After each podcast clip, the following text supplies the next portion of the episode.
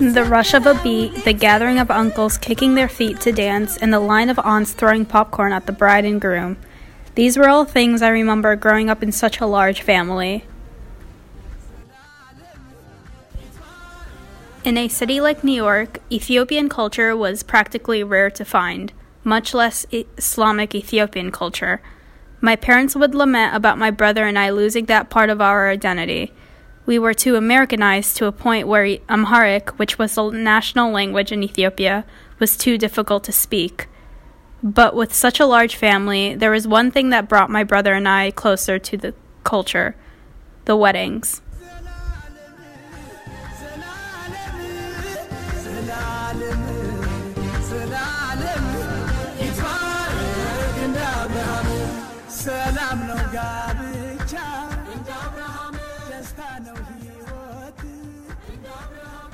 I was a fairly antisocial kid. I didn't enjoy these weddings at all, especially when there were so many of them. It was loud.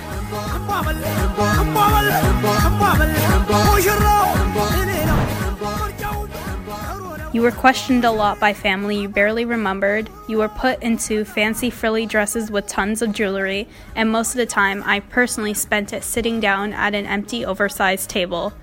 It was even hard to eat the food there. Ethiopian food had a strong scent.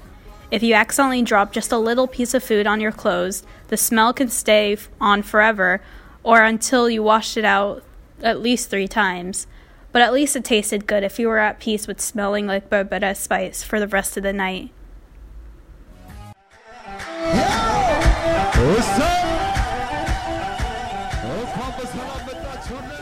When it came to the actual festivities, there were no speeches, no games, no large gift exchanges, but there were gifts. Just everyone gathering together to dance to the same 5 songs over and over again. My mother loved to dance. She knew it embarrassed me, so she made it her mission to drag my brother and I into the dance floor while she went away with her sisters and cousins. Usually my brother would be roped in by the men forming a circle and dance, while I would stand awkwardly in the action. I don't know why, but dancing was my worst fear. No matter who held my hand or pulled me around, I refused to dance. Perhaps that was a factor into why I disliked these weddings. The dancing would last throughout the party. If others were tired, there were more who would take over the dance floor while everyone else rests. Due to there being the same 4 or 5 songs, the circle of energy would constantly repeat. While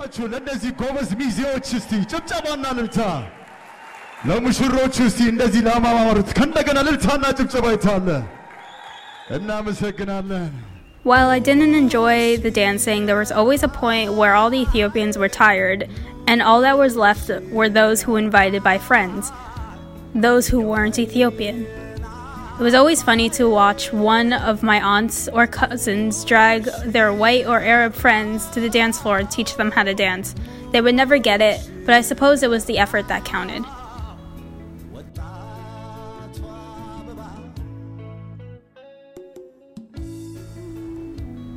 Every wedding, you know it would be over when the English songs would be played. All the children would run to the main floor while the grown-ups would begin to clean up. Thinking about it now, it was an incredibly smart move. The parents didn't have to worry about their children since they were distracted by the music. The bride and groom were always the first to leave, while everyone else lingered until they were too tired to go home. The music would finally shut down, and everyone was left to sit around and enjoy the company.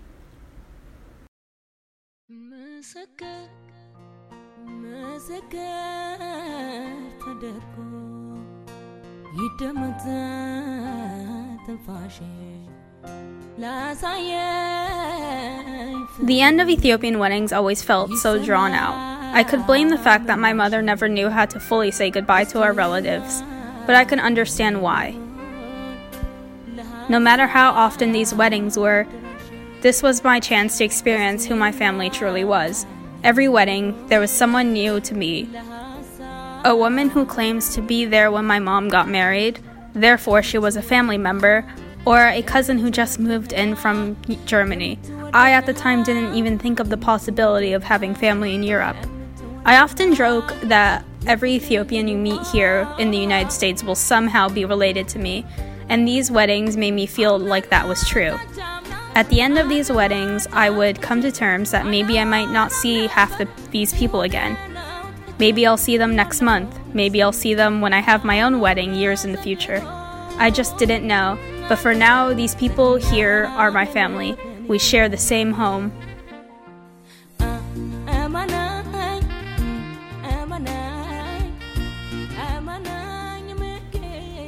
I haven't been to another Ethiopian wedding since I was 9 years old. I suppose everyone just stopped getting married. Most likely they're waiting for my generation to start the wedding pattern again. I'm already getting asked if I found any Ethiopian men in college. I suppose I miss these parties, despite how high energy they are. Whatever the next wedding is, I know that the culture will remain to be the same. There will be those aunts throwing popcorn at the bride and groom. There will be those uncles circling around to dance, and there will be that loud beat of those same 5 songs playing on repeat. I can also promise you, I will most likely only know 6 people there in my large family of Ethiopians.